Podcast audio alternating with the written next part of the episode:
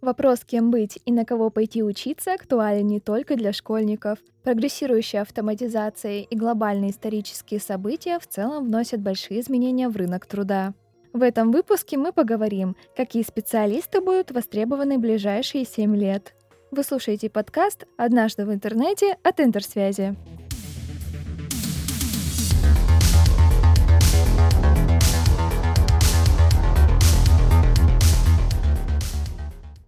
Мы по-разному представляем наше будущее, но эти представления сходятся в развитии технологий и автоматизации.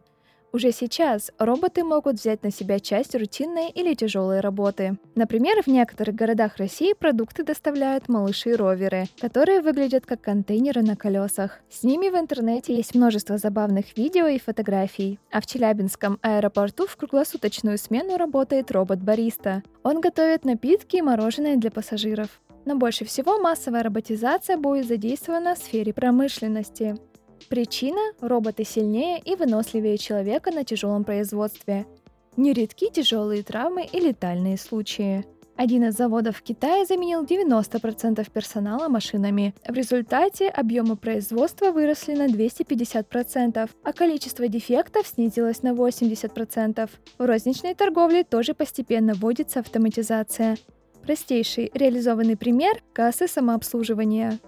В мире уже есть магазины без персонала или магазины без касс. Один из таких открыла компания Amazon, а за товаром там присматривает интеллектуальная система, которая фиксирует, что покупатель положил в корзину и высылает ему чек. Третья сфера, где людей постепенно планируют заменить роботами, это гостинично-ресторанный бизнес и менеджмент. Автоматизация коснется конвейерной работы, уборки номеров, помощи на кухне, сортировки и стирки белья. У роботизации есть и обратная сторона. Например, в туристических местах большая часть населения задействована в сфере гостиничного бизнеса. И внедрение автоматизации означает, что какая-то часть сотрудников потеряет текущее место работы. Правда, пока что трудоустройство машин на работу – дорогостоящий процесс, а значит, он будет долго развиваться. Однако люди все равно задумываются, в какую сферу пойти работать, чтобы остаться в тренде и не потерять место из-за роботов. Мы отобрали самые интересные профессии в IT, которые будут востребованы через 7 лет. От 3D-инженеров до нейромаркетологов. Конкуренция в этих направлениях пока небольшая. 3D-принтеры уже дают интересные результаты. Их используют в стоматологии, протезировании и ортопедии. Израильские ученые смогли с помощью такого принтера создать уменьшенную копию человеческого сердца. Орган состоит из жировых клеток пациента. Ученые преобразовали их в клетки сердечно-сосудистой мышцы, смешали соединительной тканью поместили в 3D-принтер. 3D-печать контролирует инженер – его работа сложная, многоуровневая и требует знания сразу нескольких сфер. Он сочетает навыки программиста, технолога, биолога и даже химика. У него должно быть инженерное образование и знание точных наук. Инженер 3D-печати подбирает подходящий для работы материал, занимается моделированием и сборкой проекта. Профессия пока действительно редкая и сложная, но в будущем 3D-печать, скорее всего, встанет на конвейерный поток производства самой разной продукции от еды до органов. И 3D-инженеры станут очень востребованными специалистами. Также будут востребованы инженеры интернета вещей. Интернетом вещей называют устройства, которые взаимодействуют между собой, а также данные, которые они генерируют. Из этих гаджетов и собирается умный дом. Им пользователь может управлять через смартфон, включать и выключать свет, удаленно управлять кухонными приборами и отдавать команды устройствам. Ожидается, что к 2025 году в мире будет более 64 миллиардов устройств интернета вещей. Данные становятся новой нефтью, и специалисты, которые могут их анализировать, систематизировать и применять, востребованы уже сейчас. Специалист по аналитике данных или Data Scientist требуется в самые разные сферы. Например, работая в онлайн-кинотеатре, он должен собрать и изучить данные о просмотрах и предпочтениях пользователя – и на основе этой информации составить индивидуальные рекомендации. Наш пример утрирован для простоты восприятия. Так как образование переходит в онлайн, требуются специалисты, которые смогут разрабатывать эффективные методики обучения. Специалист по программам онлайн-обучения может работать в нескольких направлениях своей профессии.